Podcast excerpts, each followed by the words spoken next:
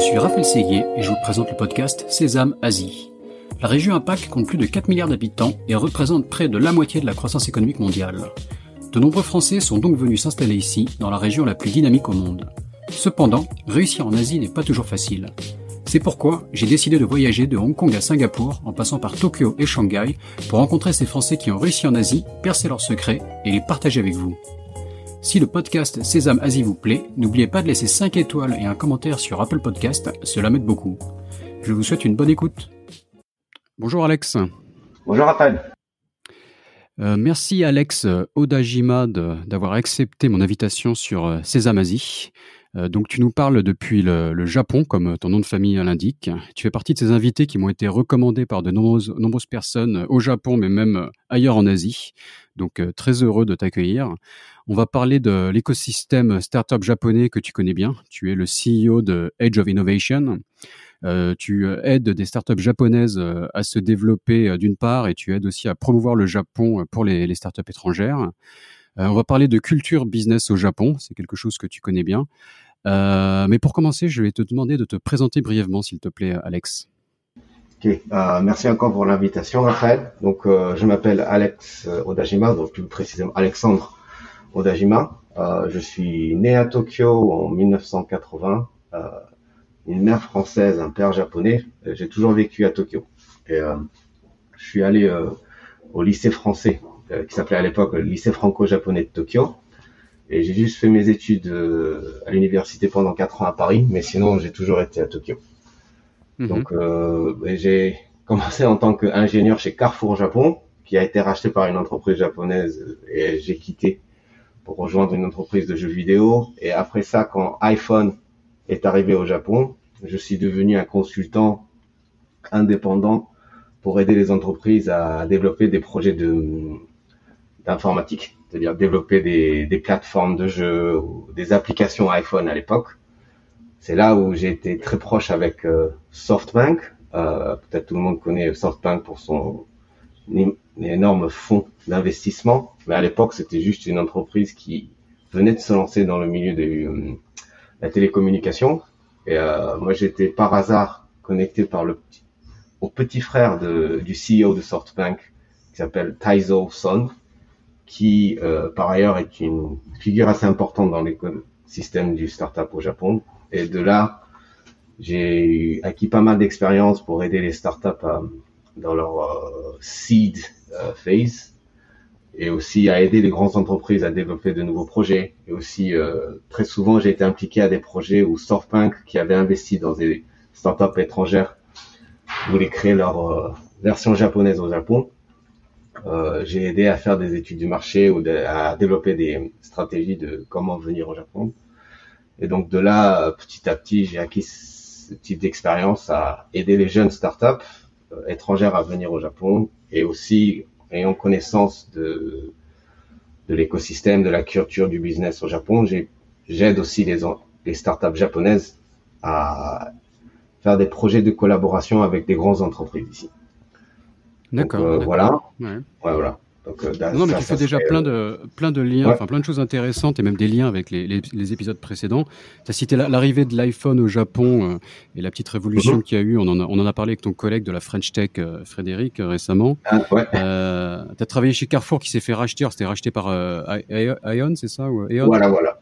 On en parlait avec Pascal euh, de Bio C'est Bon euh, et bien sûr avec la JV qu'il a fait euh, avec avec Eon. Donc voilà, tout, mhm. tu vas être mon troisième épisode, trois quatrième épisode Japon, mais déjà tout, tout se lit, l'écosystème commence à prendre forme, donc c'est super. Ouais, génial. Ouais. D'ailleurs, c'est au moment de l'arrivée de l'iPhone que j'ai rencontré Fred. Et on a travaillé ensemble sur un projet de développement de plateforme, de, de social network, de réseaux sociaux. Voilà. Mhm.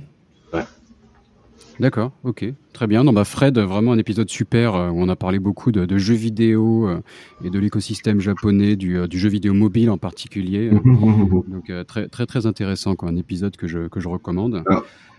Euh, et, donc, enfin, juste en, introduction, tu as dit aussi donc tu avais ce, background franco-japonais, donc euh, d'avoir des mhm. parents, euh, une, une mère japo non, une mère française, un père japonais, je me trompe pas. Voilà. comment, comme, enfin donc moi je trouve ça extrêmement intéressant pour nous éclairer un peu sur la, la double culture, parce que pour l'instant on a eu beaucoup, on va dire, de, de Français de souche qui nous expliquent l'Asie, mais d'avoir des gens mhm. comme toi qui ont grandi sur place. On a eu, on a eu récemment Sonali, la Green Queen de Hong Kong, qui avait un profil un peu similaire. Euh, donc je, je, trouve, je trouve ça extrêmement intéressant. Et surtout au Japon, quand on sait que le Japon est un pays, alors je vais, je vais pas dire raciste, mais en tout cas où la, le côté, la, la j'allais dire la race japonaise, là, je, je, marche sur des œufs, mais bon, voilà, ils, ont, ils ont un rapport avec leur, leur culture, avec leur ethnie euh, qui est assez spécial. Comment est-ce que ça fait de grandir en tant que, en tant que personne mixte comme ça au Japon?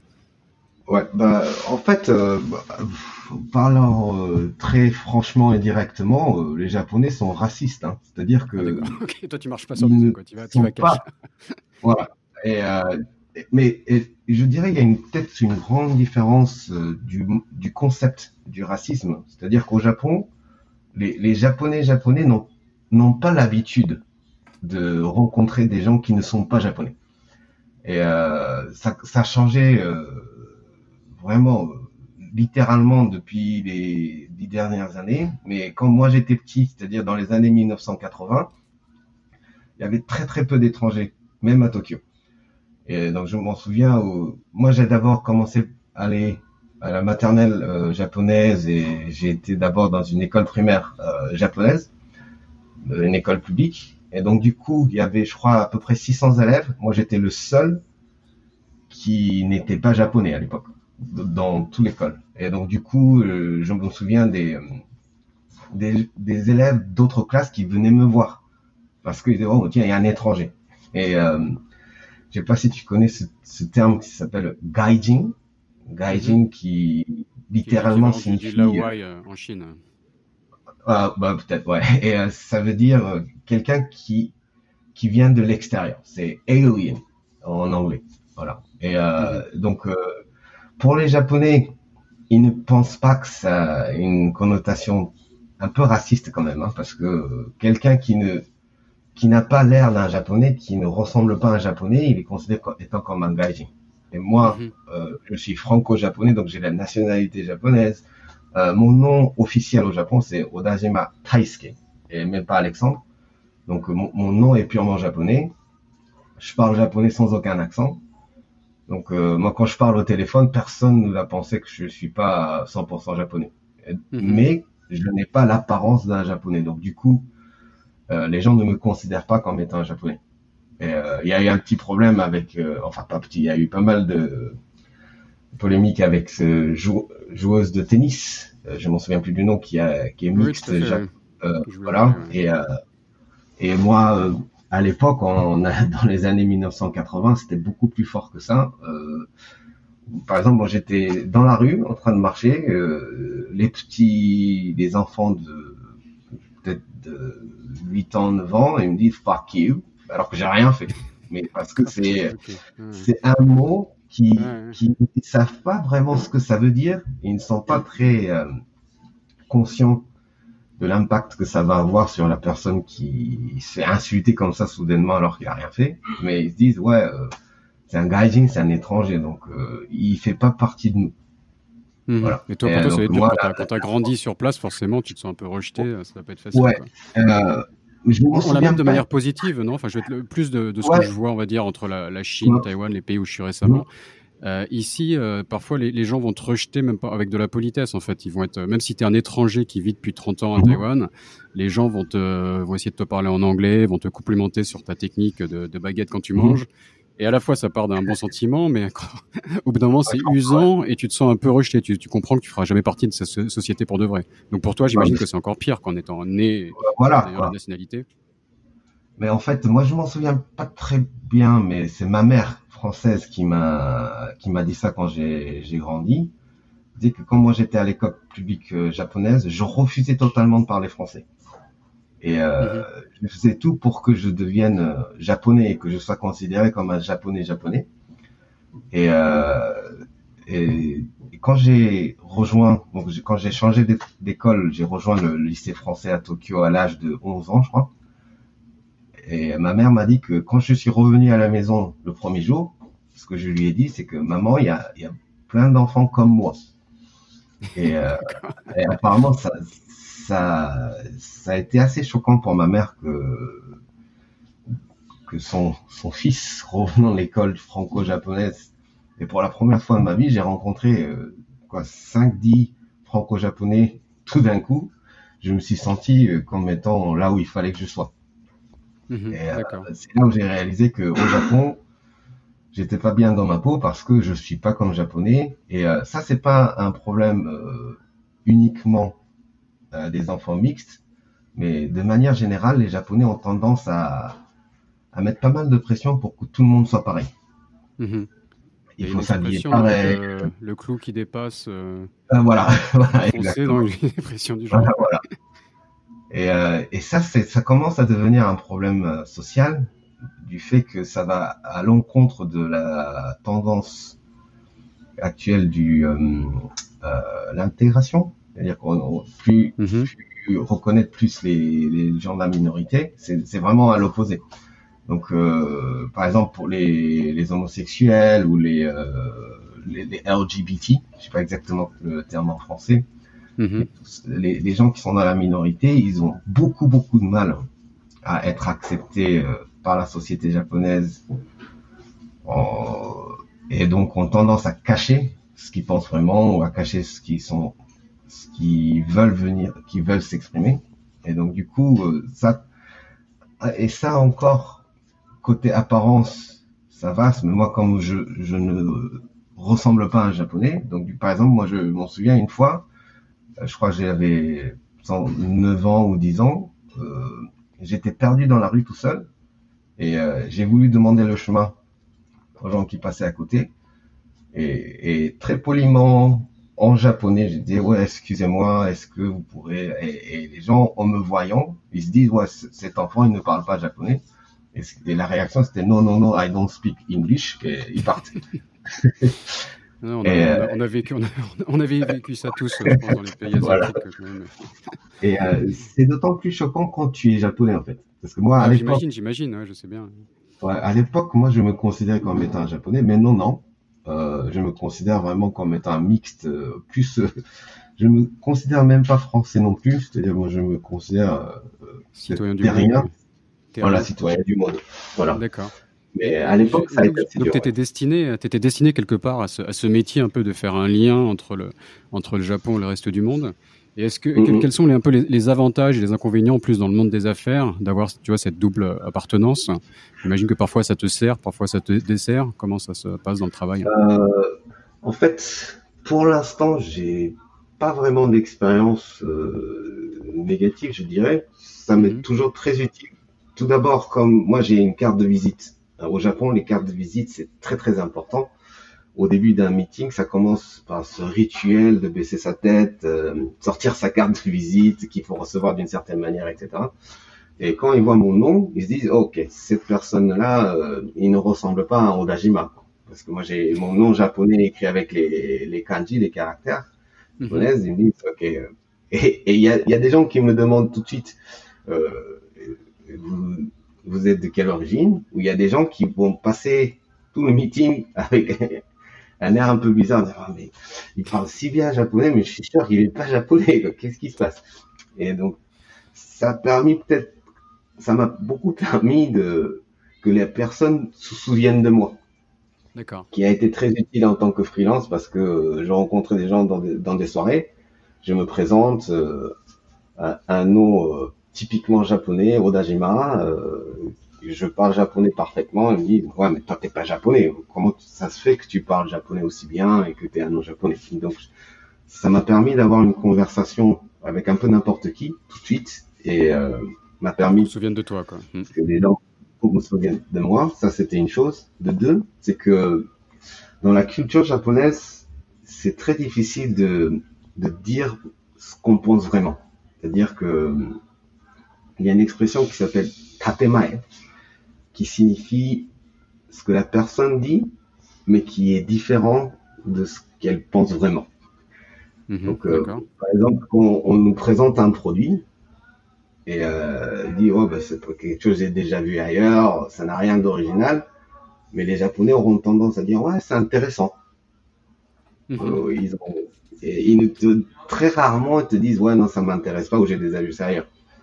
Et euh, donc c'est une attitude très japonaise. Donc il faut il faut mener les conversations en devinant ce que la personne a vraiment envie de dire. Et euh, il faut dire les choses sans, de manière indirecte pour que la personne puisse euh, deviner ce que j'ai vraiment envie de dire. Voilà, c'est une combinaison assez complexe. Mais le fait que je ne ressemble pas à un japonais, il y a des fois, je, je me permettais de dire cash, parce que quand t'es pas japonais, c'est les. Euh, On va t'excuser un peu plus. C'est permis, je dirais. Voilà.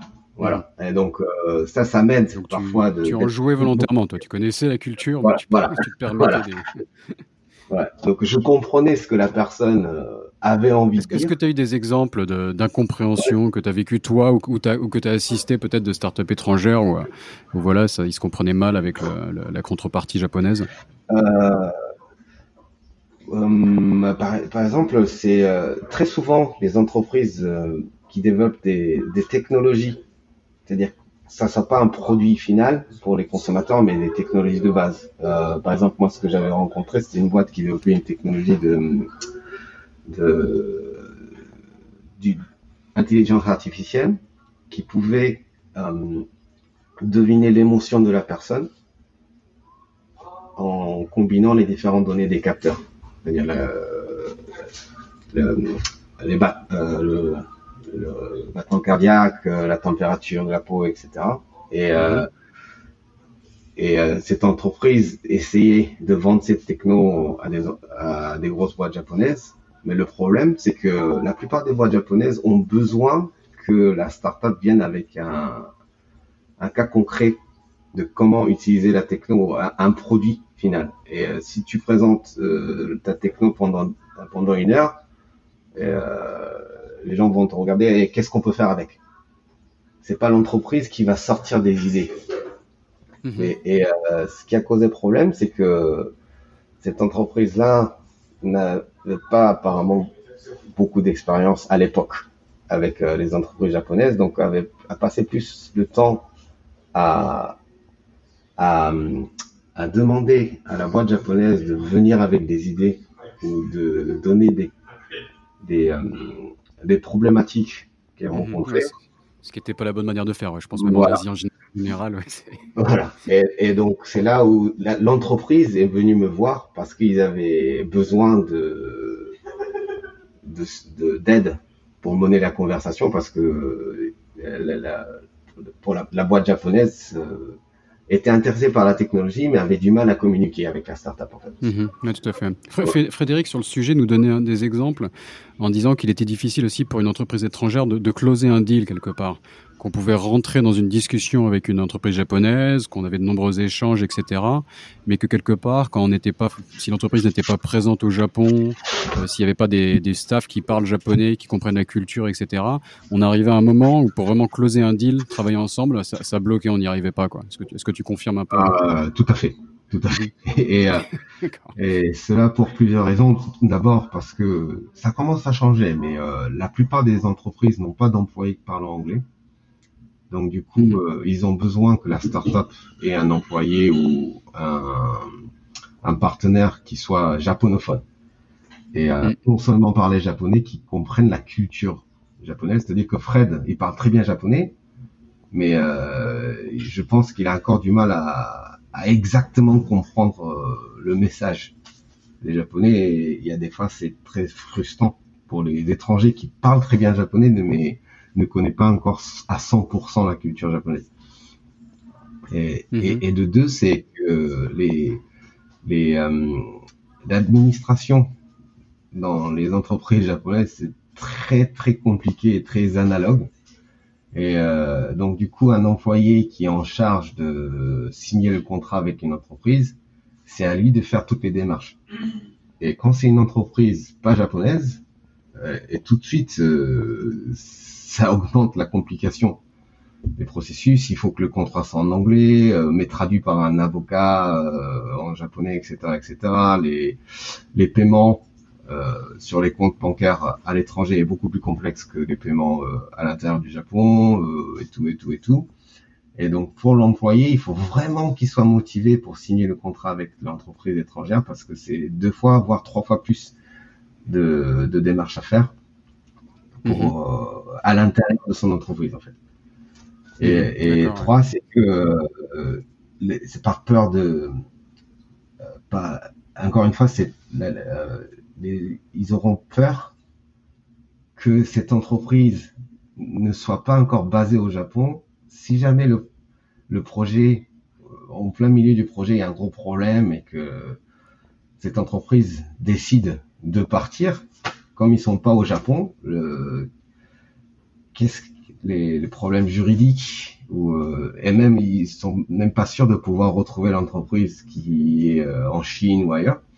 Donc du mhm. coup, l'impression que ça donne à une entreprise japonaise de signer un contrat avec une startup étrangère, c'est ça, ça, ça semble être beaucoup plus euh, risquant que. Ah ouais, c'est une prise de risque. et, le, Japon est un pays assez, assez conservateur, hein, il paraît. voilà, ouais. D'accord. Non, non. Donc, euh, donc il faut quelque part, euh, ouais, il faut, il faut connaître le Japon, il faut se faire accompagner. C'est un peu ça les, les, les conseils qu'on peut donner, quoi. Ça, ça tombe sous le sens, mais c'est toujours bien de le répéter, de, de mettre dans les détails. Ouais.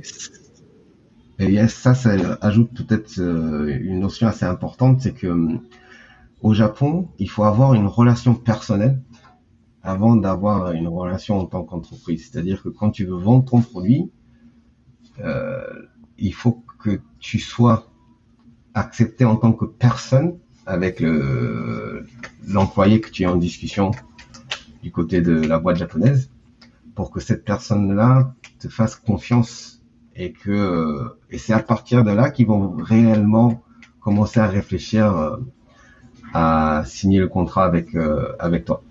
Mhm. Et, euh, que c'est, on, retrouve un peu des éléments peut-être de la culture chinoise ou en, Chine, traditionnellement, chaque meeting se commence par des discussions anodines. On rentre pas forcément dans le, dans le vif du sujet. On apprend un peu à se connaître.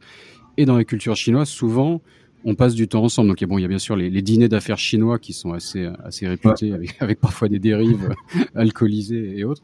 Mhm. Mais, euh, mais moi, j'ai, je, même quand je travaillais chez, chez Peugeot, par exemple, en Chine, j'ai un, un, concessionnaire euh, que je visitais dans la, dans la, dans la région de vers, vers Xiamen, qui me voilà, qui me prenait dans sa voiture et qui me disait on va aller visiter un site touristique, une montagne sacrée, je ne sais quoi, et ça faisait partie voilà du business de passer quelques heures ensemble à, à marcher dans une montagne, à, à, à, passer du bon temps entre guillemets, mais à apprendre à se connaître et peut-être à construire la relation quoi. Voilà. Donc, euh, à mon avis, c'est quelque chose de fondamental dans la culture asiatique. Mhm. Euh, ça, ça, commence à être euh, américanisé, je dirais, au Japon, plus qu'en Chine.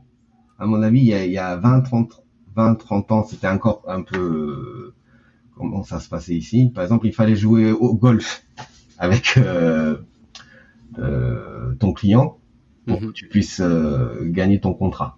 Il, il fallait vraiment consacrer 80% de ton temps pour euh, établir cette relation personnelle.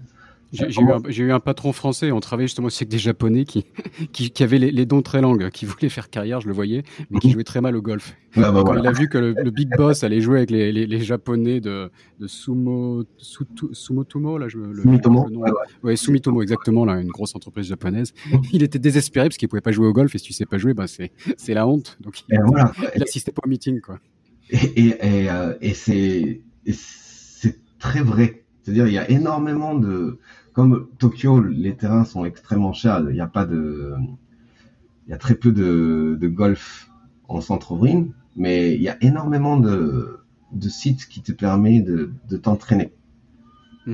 Et, euh, et, et, les gens sont là, ils passent une heure, deux heures à, à taper sur la balle et euh, essayer de de progresser de et il y a même des, euh, des, sites d'entraînement du golf virtuel au sous-sol. Mhm.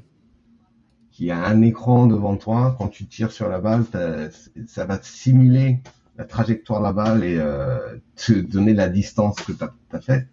Tout ça. Mais et, les gens s'entraînent parce que c'est utile pour euh, pour ton boulot D'accord. Même pas forcément par plaisir, quoi. Parfois, il, faut, il faut le faire, quoi. Voilà, voilà, voilà. Et euh, il y, a, y a des grosses boîtes euh, qui avaient des employés euh, spécialement pour ça, quoi. Et ils faisaient pas grand chose pendant la journée, mais les week-ends, ils allaient faire du golf avec leurs clients. D'accord.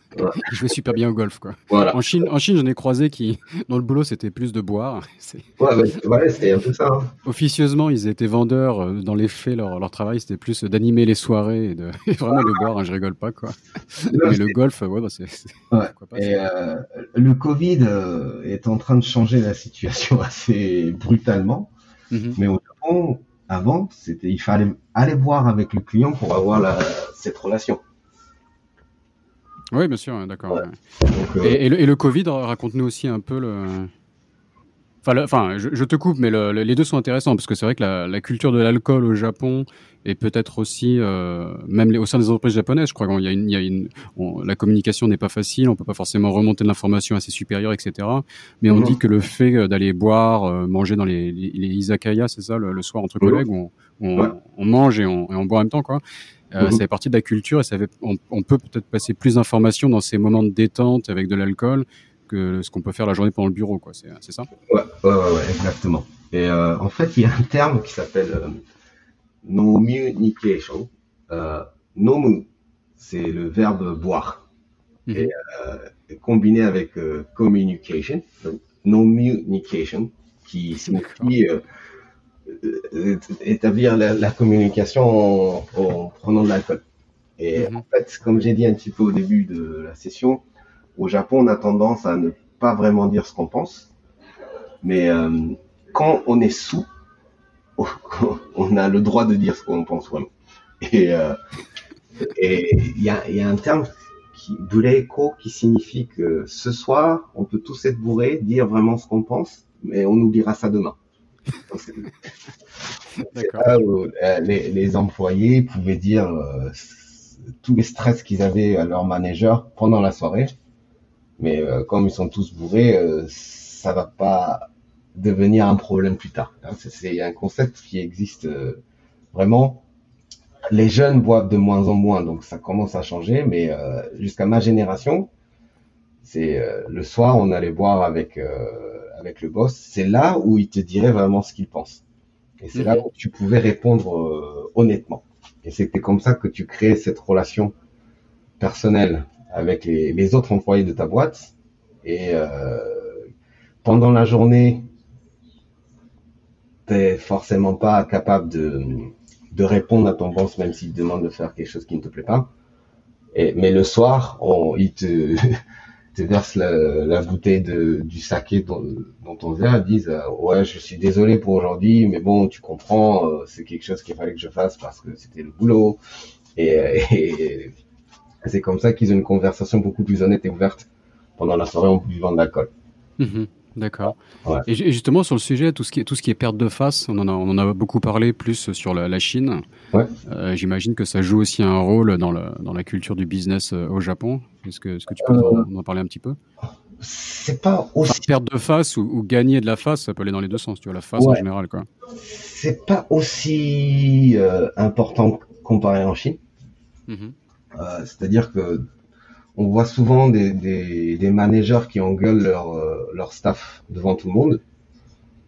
Alors qu'en Chine, ça serait considéré assez mal, hein, ou euh, c'est très rare que, enfin, je pense que en Chine, c'est beaucoup plus rare que les gens te disent directement ton défaut. Mm-hmm. Mais euh, au Japon, c'est pas aussi strict, mais c'est plus euh, pour les les, les, les, gens de haut niveau, les gens autour ont tendance à, à essayer de, euh, de garder leur face. C'est le, ce concept, c'est pas équitable. En Chine, je pense que c'est beaucoup plus euh, tout le monde euh, fait attention à, au miensu, mm-hmm. la face, et, et, que ça soit quelqu'un qui soit de plus haut niveau que toi ou pas. Mais au Japon, c'est plus les gens du haut niveau ont cette tendance à plus essayer de garder leur face, mais les, euh, les gens qui travaillent pour eux, et on prend pas aussi soin de d'eux comme en Chine on le ferait. Mhm, d'accord, donc aussi, aussi très hiérarchisé, j'imagine. Ouais, ouais, Mais avec au niveau de la, du côté de la face un petit peu, un peu différent, quoi. Voilà. Mm. Ok, ok, très bien. Non, mais c'est passionnant. On pourrait passer des heures parler de, culture business au Japon et, et, à comparer avec la Chine. Quoi, c'est des, des, pays qui sont un petit peu cousins, mais mais, euh, mais très différent Quoi. Donc c'est c'est passionnant quand on connaît un peu les deux. Moi j'ai la chance d'être à Taïwan qui est qui est à cheval entre la Chine et le Japon. Quoi. quand on connaît un petit peu les deux pays qu'on vit à Taïwan, c'est assez marrant de voir les, les aspects japonais, les aspects chinois de, de Taïwan. Euh, ouais, donc ouais, euh, euh, partant de ce que tu viens de me dire, il y a quelque chose que j'ai réalisé très récemment, c'est-à-dire que le, japonais et le chinois, je pense, c'est les deux langues plus les plus indirectes. C'est-à-dire que même en Chine, on a tendance à ne pas dire directement ce qu'on pense, où les gens sont supposés comprendre ce que l'autre veut réellement dire. Et euh, en japonais, c'est pareil. Mais le problème, c'est que la culture, la mentalité, euh, le fonctionnement du raisonnement est totalement différent. Donc, un japonais qui espère que le chinois va comprendre ce qu'il veut vraiment dire, et le chinois qui devine de sa manière à ce que le japonais essaye de dire. ça, crée des problèmes assez importants de, de, miscommunication, de, de malcompréhension. Et très souvent, ça, finit très mal. Moi, j'ai, quand je dois faire face à, des Chinois, j'essaie d'être encore plus direct qu'avec des, Américains ou des Occidentaux pour vraiment éviter à ce qu'il y ait des, euh, des malcompréhensions Mhm. Et ça, c'est ouais. Entre japonais, ça marche très bien. Entre chinois, ça marche très bien aussi. Mais entre japonais et chinois, ça a tendance à, à créer beaucoup de, de complications. Ouais, non, non, tout à fait. C'est, quelque chose qu'on connaît, qu'on connaît assez mal, les relations euh, business entre la Chine et le Japon, mais qui sont, qui sont énormes. Hein. Les, investissements japonais en Chine, le nombre de, d'entreprises présentes et d'usines est énorme. Donc clairement, il y a, y a, y a ce type de, de relations interculturelles.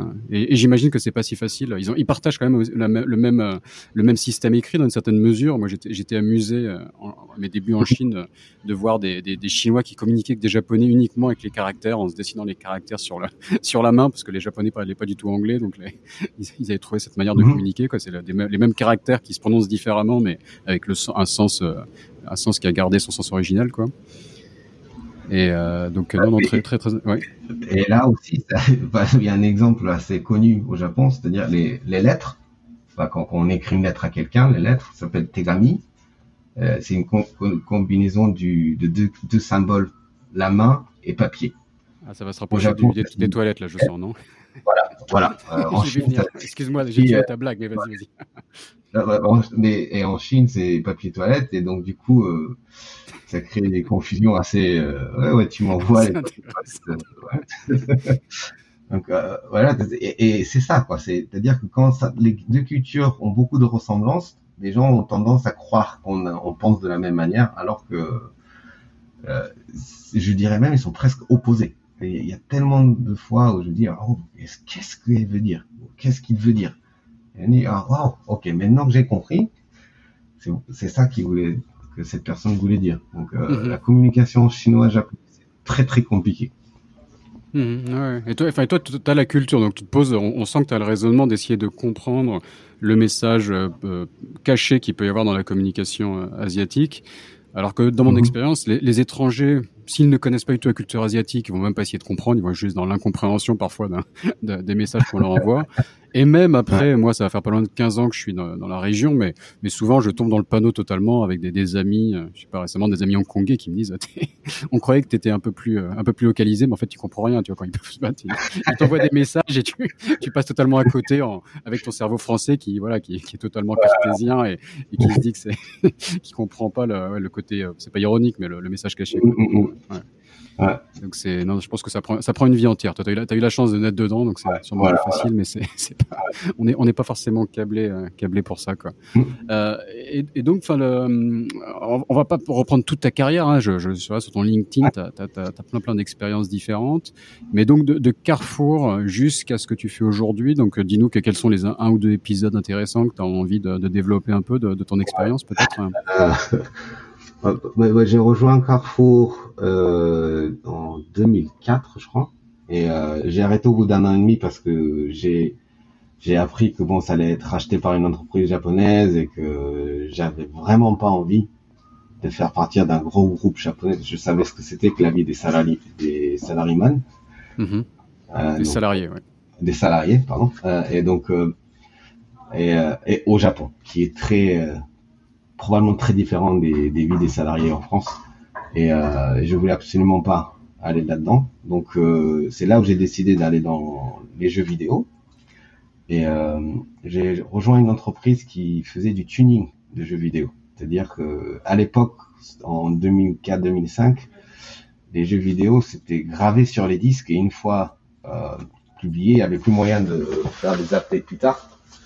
il fallait absolument être sûr que les, les, les, niveaux de difficulté soient parfaitement réglés et qu'il n'y avait pas de faillite. Donc, je travaillais dans cette entreprise-là pour aider les, les, auteurs de jeux étrangers à améliorer leur qualité de localisation de jeu.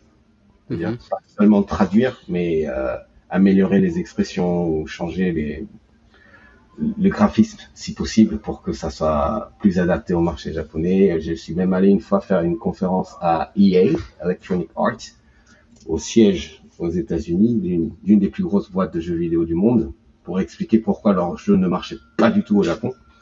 J'ai fait une session d'une heure pour expliquer que ouais, c'est votre la qualité de jeu n'est pas du tout au niveau des Japonais.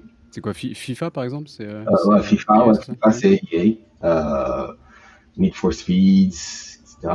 Et, euh, mais maintenant c'est très différent hein, le milieu du jeu vidéo. Mais à l'époque, les Japonais c'était en tête, mais de loin. Et euh, c'est là où j'ai acquis pas mal d'expérience pour expliquer aux gens comment améliorer leurs produits.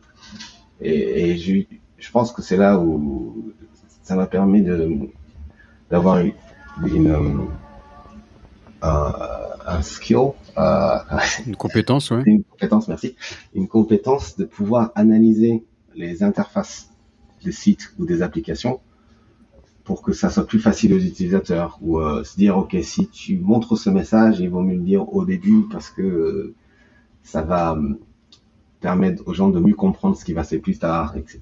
Et c'est là quand, au début, quand iPhone est venu au Japon, tout le monde s'est lancé dans le développement d'applications, mais quand on n'avait pas encore euh, suffisamment d'expérience et c'était euh, très mal fait au début.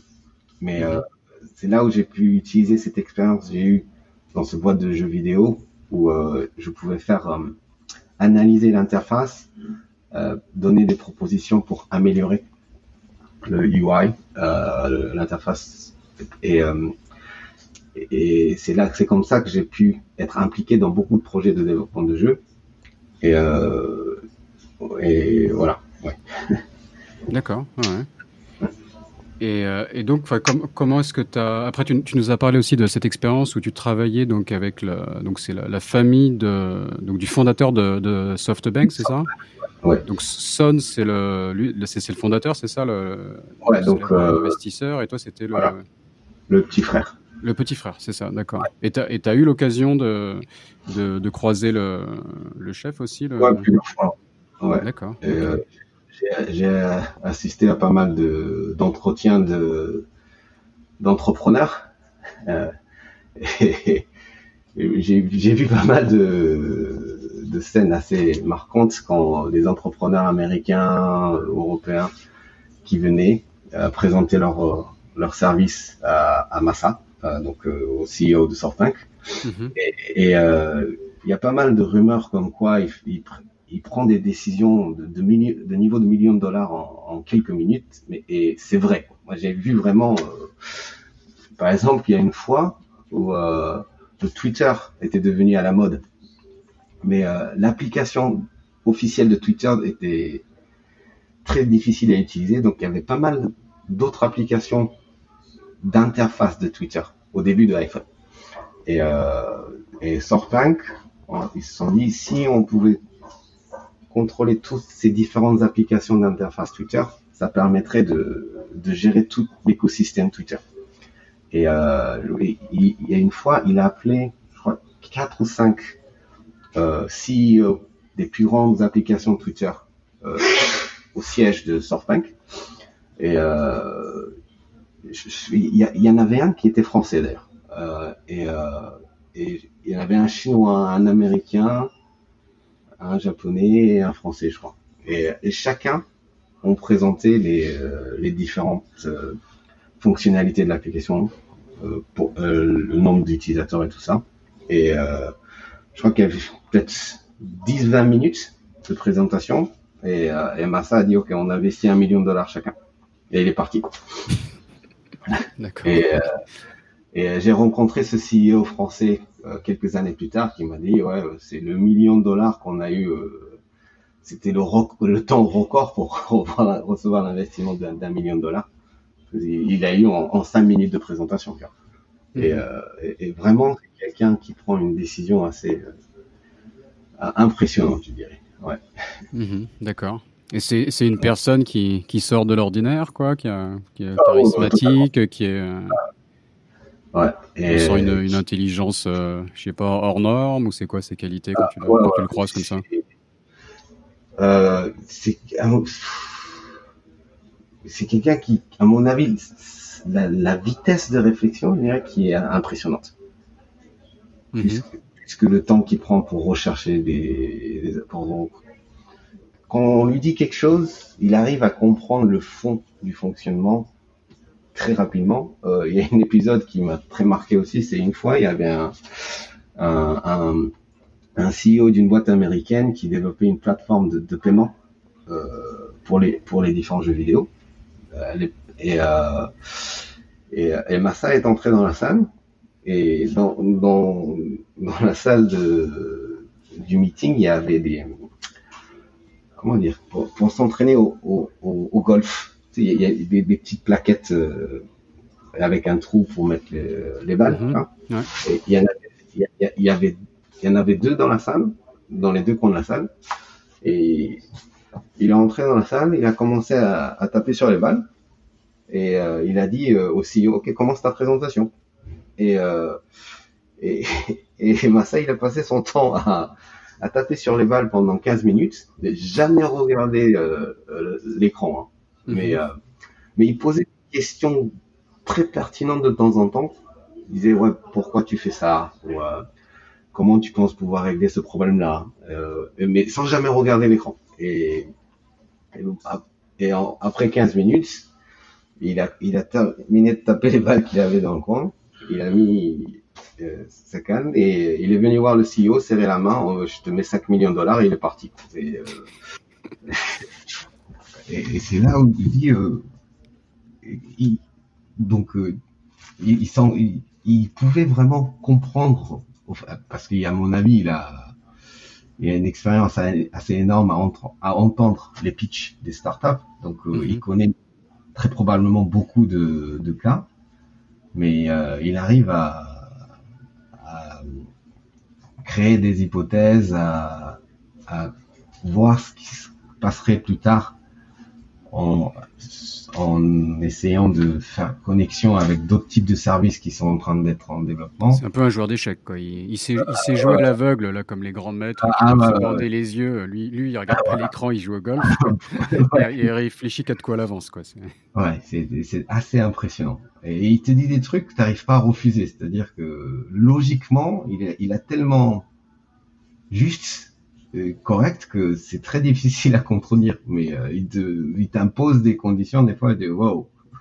Ouais, et euh, moi, heureusement, enfin heureusement, j'ai jamais eu à, à devoir faire face directement. J'étais plus euh, en train d'aider les startups qui devaient faire face, mais j'imagine la pression que ça devait faire pour les, les CEO de, de discuter avec lui. J'étais là, même en écoutant à côté, j'étais wow. D'accord. Est-ce que, est-ce que tu veux nous citer justement une, une ou deux startups euh, avec lesquelles tu as travaillé par le passé ou tu travailles aujourd'hui, euh, nous expliquer un peu qu'est-ce, qu'elles font, le, le, produit de la startup et leur, leur, leur développement euh, au, au, Japon ou en général?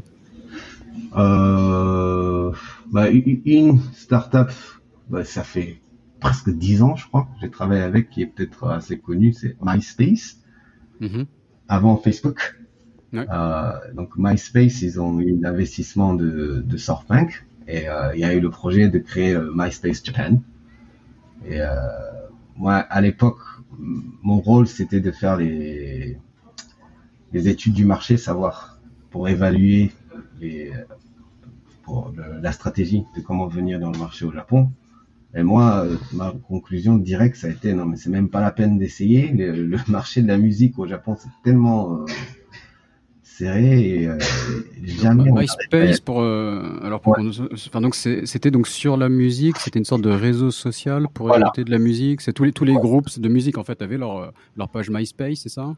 Ouais, en fait, c'était avant Facebook le plus grand réseau social du, du monde. Je crois que ça a été le premier à avoir plus de 100 millions d'utilisateurs. Mm. Et euh, tous les grands musiciens avaient leur compte. Et euh, il y en a plein qui publiaient leur, leur euh, nouvel album sur la plateforme MySpace. Et, et donc l'idée, c'était de créer la version japonaise avec les musiciens japonais et qui pourraient communiquer avec leurs fans sur la plateforme. Mais le problème, c'est que les entreprises de, musique au Japon ils, étaient absolument contre à vendre leur musique sur l'internet à l'époque. Donc euh, permettre aux utilisateurs d'écouter ça gratuitement, c'était hors de question. Donc euh, même si ça a été une énorme réussite aux États-Unis et ailleurs, euh, au Japon, ça n'a pas du tout marché. Et malheureusement, la décision de l'investissement avait déjà été faite avant l'étude du marché. Donc, moi, je connais le CEO du MySpace Japan qui a euh, qui a pas mal galéré. Mhm, d'accord. Et, euh, c'est là où j'en tire la leçon, c'est quel que soit le type d'entreprise, des startups veulent venir au Japon, je leur conseille très très fortement de passer pas mal de temps à, faire des études du marché, parce que euh, il y a des fois il faut absolument changer le, modèle. Par exemple, Uber au Japon c'est illégal. Mhm tout ce que tu peux appeler en utilisant Uber, c'est des taxis. Et donc personne ne l'utilise quoi. Mais par contre Uber Eats, ça cartonne. Et euh, donc tu vois, il faut vraiment euh, s'assurer que ton modèle soit faisable au Japon avant d'essayer de venir. Mhm, d'accord. Un peu, un peu adapter la méthode japonaise. Quoi. Les Japonais, ils sont plus dans justement faire, de, faire leur devoir à l'avance, être méticuleux, euh, que d'improviser. Quoi. Donc il faut être japonais au Japon quelque part. Hein. Et tu as des exemples justement, tu as d'autres exemples de, de startups Est-ce qu'il y a des startups françaises qui se développent bien au Japon ou des startups étrangères euh, Je pense la, la startup française qui a la, plus, la meilleure réussite au Japon, c'est sans doute euh, Devialet, les, euh, les, enceintes fantômes. Je crois que ça coûte dans l'ordre de 4, 4000 euros, je crois. Mm C'est une enceinte sans fil 108 décibels, il me semble. C'est l'une des, plus puissantes enceintes du monde, euh, enfin enceintes sans fil du monde. Et euh, eux, ils réussissent pas mal. Ils ont un, magasin en plein milieu de Tokyo. Euh, et quand, dès qu'on parle de la French Tech, les startups françaises au Japon, très souvent, c'est eux qui seront cités comme en tant qu'exemple. D'accord, ok. Non, non, c'est une, belle entreprise ouais, qui, était, qui était présente aussi, je sais, à, Hong Kong, à Taïwan, etc. je ne sais pas s'ils réussissent aussi bien euh, dans tous ces pays-là qu'au Japon, mais, mais je crois que le marché asiatique représente une, belle part du, chiffre d'affaires de Devialet. Euh. Mm. D'accord, ok, donc c'est euh, intéressant. Et, et, donc, toi, de manière plus générale, quel, quel service tu, tu offres aux, startups? Comment tu les aides Donc, donc, comme je, dis, je viens de dire, euh, il est très important pour les startups étrangères à vérifier que leurs produits soient acceptables au Japon avant d'investir trop. Et, euh, mais malheureusement, les études du marché, très souvent, ce n'est pas suffisant. Donc, moi, ce que je propose comme service, c'est d'aider les entreprises étrangères à, à, faire des projets du prototype, des POC, Proof of Concept, mm-hmm. avec euh, des partenaires japonaises. Et euh, j'essaye au mieux d'avoir des contrats de partenariat avec les grosses, grosses boîtes japonaises. Et euh, comme ça, une fois le POC terminé, ils peuvent utiliser ce nom pour euh, quand ils font faire du sales, vendre leurs produits pour de vrai au Japon. Et ce que j'essaie de faire comprendre aux startups, c'est d'essayer d'organiser des projets de prototypes gratuits pour les entreprises pour que ça soit beaucoup plus rapide à avoir le, contrat de partenariat. Et euh, ça, n'est pas la peine d'investir trop d'efforts du côté du startup. Il suffit juste de, de montrer le produit qu'ils ont. Et euh, s'ils passent deux, trois mois à faire des tests euh, gratuitement, ils seront, ils feront confiance à la qualité de ton produit euh, et que ça marche. Et euh, le plus important, c'est que le fait d'avoir un contrat, même si c'est gratuit, ça va faciliter la démarche d'un contrat payé plus tard parce qu'il y a, il y a beaucoup moins de processus à l'intérieur de la boîte. Mhm. Et, euh, donc voilà le, le, service que j'offre, c'est si des startups étrangères qui voudraient venir au Japon, ce que je fais, c'est les aider à trouver un partenaire, euh, une entreprise japonaise pour faire ce prototype. Mhm. Et euh, après, je suis en train de préparer euh, une, une, plateforme de Open Innovation, l'innovation ouverte, je sais pas si ça se dit comme ça en France, qui permettrait ouais, aux startups euh, japonaises de trouver des partenaires de grosses boîtes à l'étranger. Mhm. D'accord, ok. Et, euh, c'est quoi le profil un peu des, startups qui peuvent se développer euh, au Japon? Euh, Ça peut être software, ça peut être hardware. Est-ce qu'il y a des industries qui sont plus porteuses? Est-ce qu'il y a un niveau de développement? En termes de levée de fonds Est-ce qu'il faut avoir levé 10 millions, 50, 100 millions? Tu vois, est-ce que tu arrives à profiler un peu la, la startup parfaite? Donc il faut que ça soit une startup qui a déjà son produit dans son pays. Ça c'est fondamental, c'est-à-dire qu'il faut il, ça prend énormément de temps pour euh, venir au Japon. Moi, je dis souvent, voire un an, un an et demi pour avoir le premier contrat.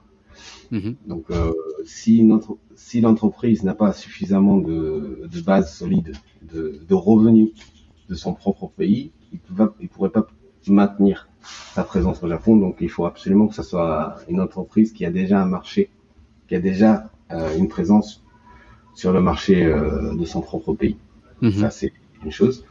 Euh, deux, euh, en tant que type de service, euh, les, les, services B2B, euh, alors ça, j'ai aucune idée comment ça se dit en français. Pour, pour, les entreprises. Je crois que ça, se dit B2B. Il n'y a pas, voilà. de traduction.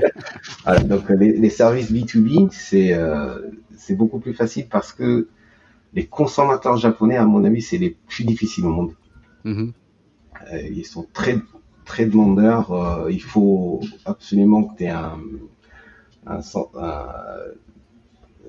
des services offerts tout en japonais. Il faut que ça soit en japonais parfait. Frédéric disait que le, client est roi au Japon pour de vrai. Ah, voilà, exactement.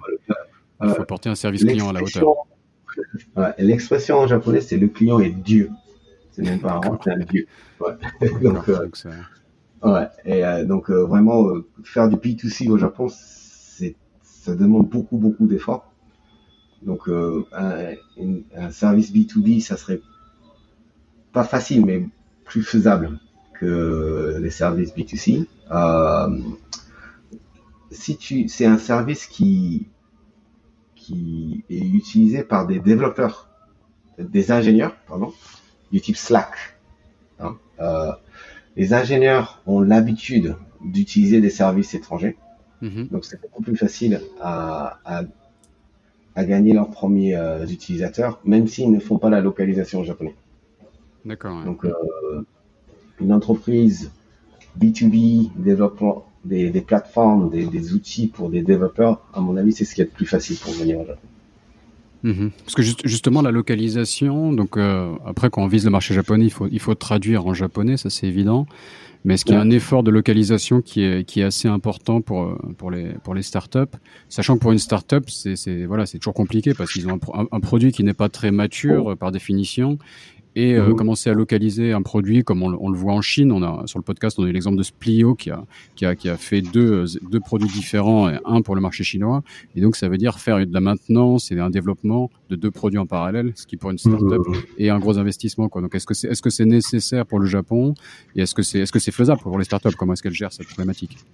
Euh, bah, C'est aussi une des raisons pourquoi je dis qu'il vaut mieux que ce soit une startup qui a déjà suffisamment de revenus par son propre marché, parce mmh. que non seulement la localisation est très importante, souvent, quand tu travailles avec des grosses entreprises, ils demandent de customiser ton application. C'est-à-dire, euh, non seulement il faut que ça soit en japonais, il faut que ça soit complètement adapté à leur propre façon de faire. Euh, L'exemple typique, ça serait Salesforce. Euh, ils, ont une équipe de développeurs au Japon parce qu'ils sont obligés de répondre à des demandes de customisation du côté des entreprises japonaises. Donc, et, c'est là où euh, je pense qu'il vaut mieux avoir un budget assez solide pour que tu puisses vraiment adapter ton produit à, la manière japonaise, je dirais. Mhm. D'accord.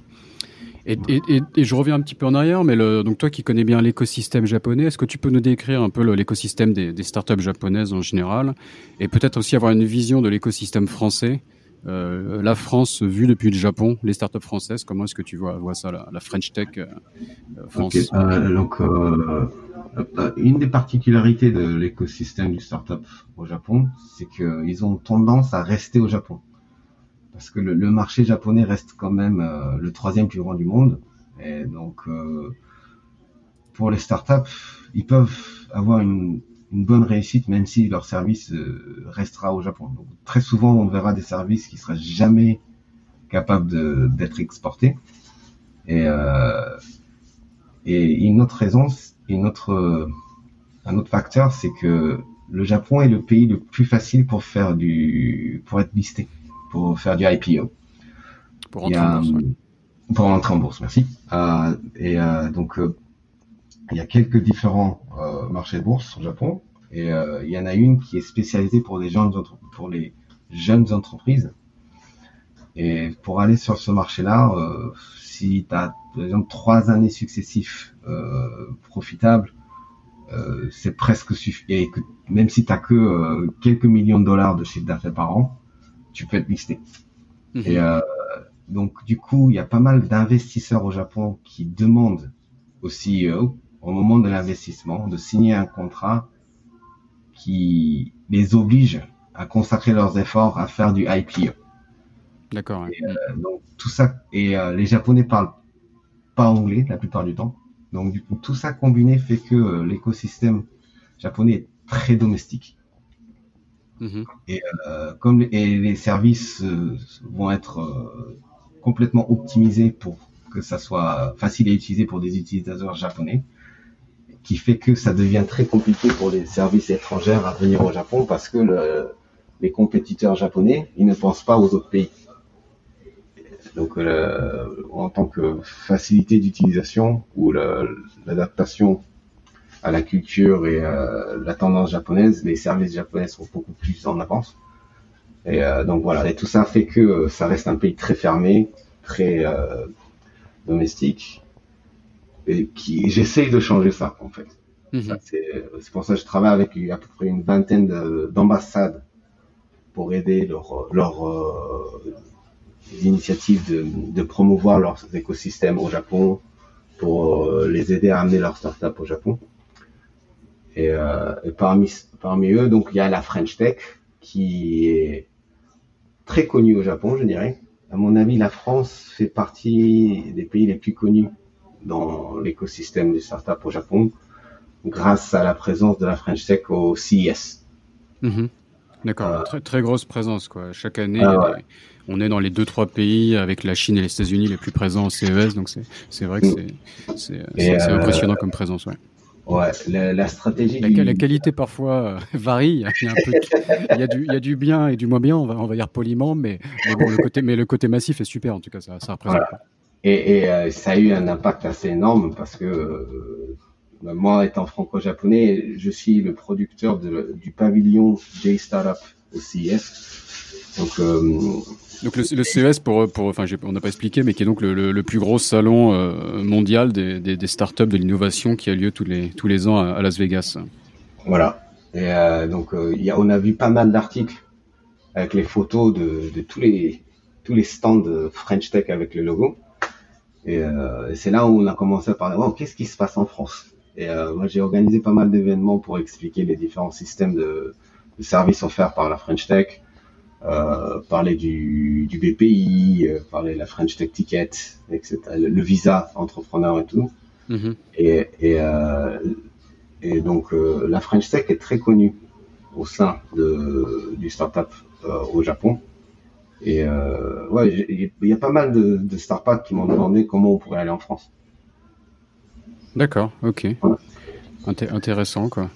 Très bien. Et les, startups, euh, les startups au Japon, en général, c'est quoi les problématiques, les problématiques qu'elles rencontrent? Euh, Est-ce que, je sais pas, de, de, de, trouver les bons talents? Est-ce que c'est compliqué euh? Le recrutement est extrêmement compliqué parce que les Japonais n'aimant pas prendre de risques, ils ont tendance à essayer d'aller dans des grosses boîtes et éviter mhm. les startups. Donc le recrutement est très difficile.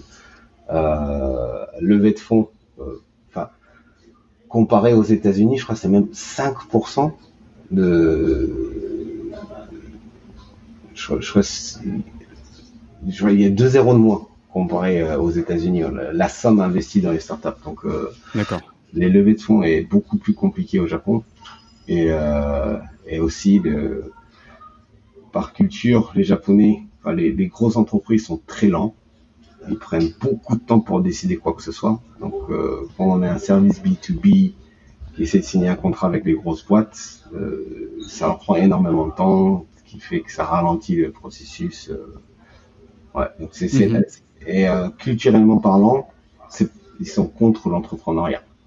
Pour les Japonais, quelqu'un qui essaie de prendre un risque, c'est pas considéré comme un héros, c'est mhm. quelqu'un qui, qui, qui ne voit pas les réalités, c'est comme ça qu'on considère. c'est un doux rêveur. voilà. Et j'ai eu plusieurs fois devoir expliquer aux parents de l'entrepreneur qui était trop jeune, qui expliquait la différence entre un investissement et un prêt. Et euh, puisque euh, la mère était absolument contre que son fils euh, crée sa propre boîte. Ouais. D'accord, donc une certaine méconnaissance. Et, quand tu parles de, de, de lenteur, Mmh. Euh, c'est, euh, est-ce que je veux dire, euh, on, on, on, voit par exemple en, en Asie souvent les, les, choses vont assez vite, mais au Japon j'ai entendu dire que euh, ça met du temps à démarrer, mais une fois que la relation business est établie, après peut-être une année ou plus de négociations, je ne sais pas. Par mmh. contre, il y a une, une, une, relation qui est très forte et qui, dure dans, dans le temps. Peut-être alors qu'en Chine, c'est pas forcément le cas. En Chine, ça reste, ça change mmh. beaucoup, quoi, par exemple. Est-ce que c'est, vrai?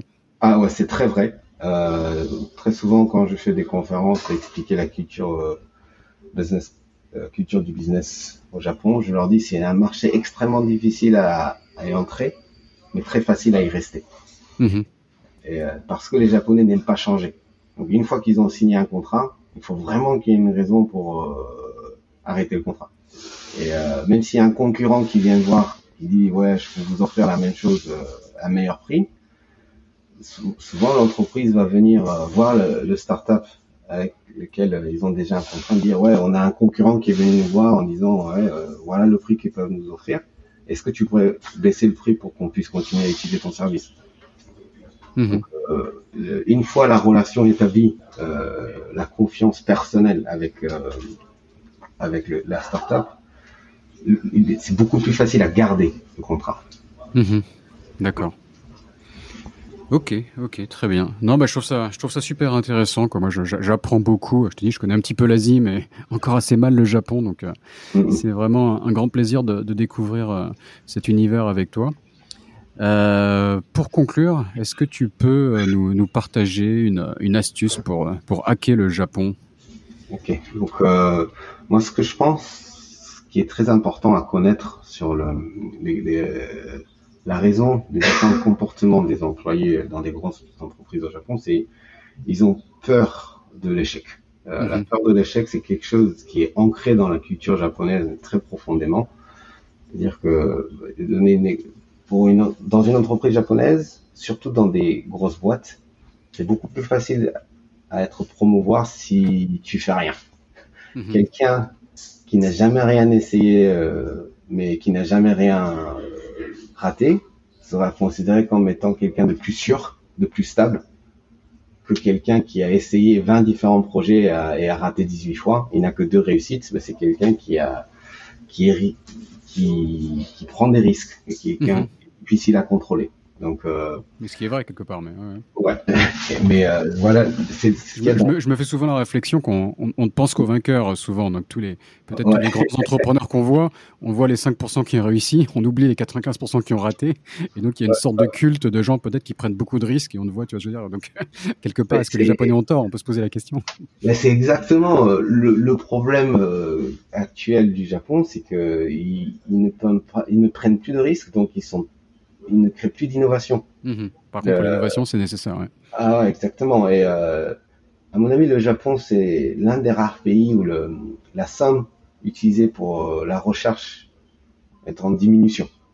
Les entreprises dépensent moins qu'avant pour faire la recherche. Et donc, euh, et, et, ça, encore une fois, parce que les employés qui prennent le risque d'utiliser le budget pour faire des recherches, et s'ils sont pas sûrs de pouvoir développer quelque chose à la fin, ils feront dire ben, c'est ta faute. On a dépensé un million de dollars euh, sans aucun résultat. Pourquoi tu as fait ça mm-hmm. Et euh, pareil, donc euh, si l'entreprise, si une, une, startup essaie de communiquer avec une entreprise japonaise qui demande 100 pages de documents pour prouver que toi, la technologie marche, ou s'ils te disent ouais on a besoin d'avoir des chiffres pour vérifier que en utilisant ton service, on pourrait améliorer notre chiffre d'affaires, etc. C'est parce que ils ont tellement peur de, de l'échec, ils veulent être absolument sûrs de réussir. Mhm. D'accord. Et, euh, et, euh, et, aussi, les décisions au sein d'une entreprise japonaise est faites de manière euh, mutuelle, c'est-à-dire que quelqu'un qui prend une décision tout seul, si ça réussit, tant mieux, mais si ça foire, c'est tout est de sa faute. Donc euh, la plupart du temps, ils essayent de partager la responsabilité avec tout le monde. Comme on, comme on a, comme on a décidé tous ensemble, ça n'est la faute de personne. Mhm. Hein, c'est comme ça qu'ils raisonnent. Ça rend plus complexe le, le processus, j'imagine. Mhm. Ouais. Et, et aussi, euh, ils aiment pas être le premier. C'est-à-dire que tu amènes ton service au Japon. Euh, si tu dis ouais personne n'est encore, vous, vous serez le premier à l'utiliser au Japon, c'est c'est pas bon du tout. il vaut mieux que ça soit quelque chose qui est déjà utilisé par une entreprise japonaise, si possible connue, mhm. et, mais qui soit dans une industrie différente. D'accord, ok. Mhm. donc euh, tout ça, il y, a plein de choses comme ça, et si en essayant de communiquer avec des entreprises japonaises, euh, il faut garder ça en tête, ouais, donc cette personne en face a peur de, de l'échec, c'est pour ça qu'il faut une relation personnelle, euh, pour qu'ils puissent te faire confiance. C'est pour ça qu'il faut fournir mhm. plein, plein, plein de documents, euh, donner leur temps d'étudier ton produit, etc. Mais une fois qu'ils auront confiance en toi, si, si une entreprise japonaise signe un contrat avec toi, c'est qu'ils sont, ils ont vraiment euh, confiance. C'est-à-dire que ils sont plus sûrs que ça ne va pas rater. Donc, une fois le signé, contrat signé, pour eux, c'est de prendre un nouveau risque d'essayer de changer de partenaire. C'est pour ça que c'est mhm. beaucoup plus facile à garder le contrat au Japon. Parce qu'ils ne, peuvent, ils ne veulent pas prendre de risques. Mais très souvent, le prix, ça n'est pas un argument euh, le plus important. Donc, euh, s'il y a un, concurrent qui, qui viendrait voir euh, ton partenaire, te propose exactement la même chose à un meilleur prix, euh, ça c'est pas souvent pas suffisant pour forcer à pour leur forcer à changer de contrat. Mhm. D'accord. Non, ça, ce que tu dis rejoint exactement l'épisode de, de, Frédéric. C'est Frédéric Noël. Je préside, ouais, précise parce qu'il y a eu plusieurs Frédéric sur le, le podcast déjà. Et, euh, et je crois qu'il synthétisait ça bien en disant que voilà, il faut, euh, il faut être capable de surmonter donc toutes ces difficultés, savoir la, la peur de l'échec, il faut la prendre en compte et, euh, et, apporter donc une proposition qui soit irréfutable à une entreprise japonaise pour qu'il voilà, il, soit obligé de signer entre guillemets. Donc vraiment, vraiment faire ses devoirs et, et faire une, une proposition qu'on ne peut pas refuser. Euh, bah, merci beaucoup. Euh, Alex, vraiment vraiment passionnant. Euh, J'espère, euh, je pense qu'il y a, on aurait pu continuer des heures, donc euh, je, je, je, prends rendez-vous peut-être euh, pour un deuxième épisode quand tu auras un peu de temps à nous consacrer. vraiment super. Est-ce que tu as une, une, présence sur les réseaux sociaux, une manière de te contacter que tu veux partager? Bah, À mon avis, LinkedIn. D'accord. Ok. ouais. Donc euh, Taisuke Alex Odajima, je vais, je vais mettre le lien dans la, dans la description de l'épisode, ça sera, ça sera plus simple. Voilà, ok, bah merci beaucoup Alex, salut. Merci. Cet épisode de Sésamazie est maintenant fini. Si vous êtes toujours là, c'est que ça vous a sûrement plu. N'hésitez donc pas à laisser 5 étoiles et un commentaire sur Apple Podcast, cela m'aide beaucoup. Pour me contacter, le plus simple est de m'ajouter sur LinkedIn, Raphaël Séguier, S-E-G-H-I-E-R. N'hésitez pas à me dire ce que vous avez pensé du podcast, à suggérer des invités ou des thèmes qui vous intéressent. Tout feedback est le bienvenu. Merci d'avance et je vous retrouve au prochain épisode. Salut